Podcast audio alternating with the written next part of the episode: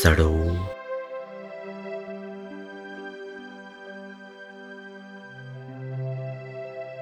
สัมมาสัมพุทโธ แปลตามศัพท์ว่า ตรัสรู้ด้วยพระองค์เองโดยชอบ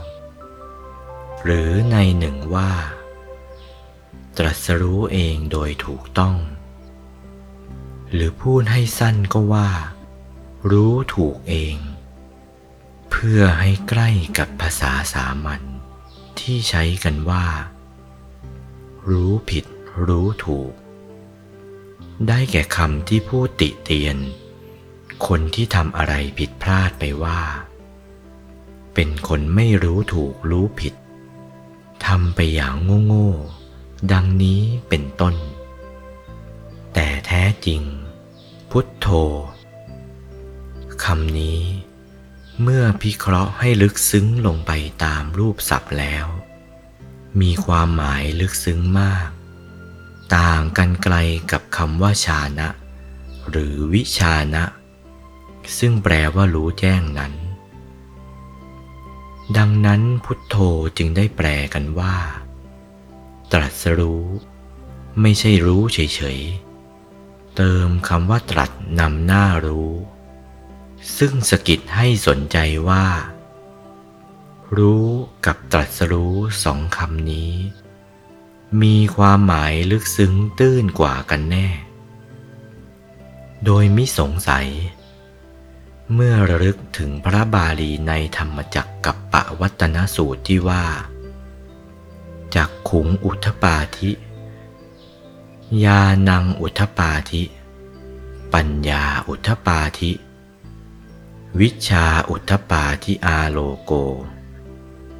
จึงทำให้แลเห็นความว่า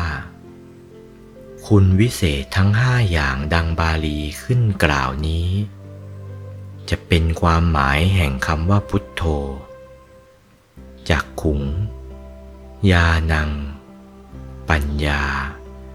วิชาอาโลโก ทั้งห้าอย่างนี้ประมวลเข้าด้วยกัน รวมเป็นคำแปลของคำว่า พุทโธ หรือจะแปลให้สั้นเข้าอีกคำว่าพุทโธ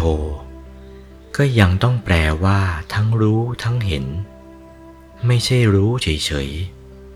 ๆ อาศัยคำว่าจักขุงยานัง ในบาลีที่ยกขึ้นกล่าวมานั้นเป็นเครื่องประกอบ ยิ่งกว่านั้น ยังมีคำว่า ชาณตาปัสสตาในมหาสติปัฏฐานสูตรอยู่อีก ซึ่งแปลเหตุสนับสนุนว่า ที่ว่าพระพุทธเจ้าตรัสรู้นั้น ไม่ใช่รู้เฉยๆ เป็นทั้งรู้ ทั้งเห็น โอวาท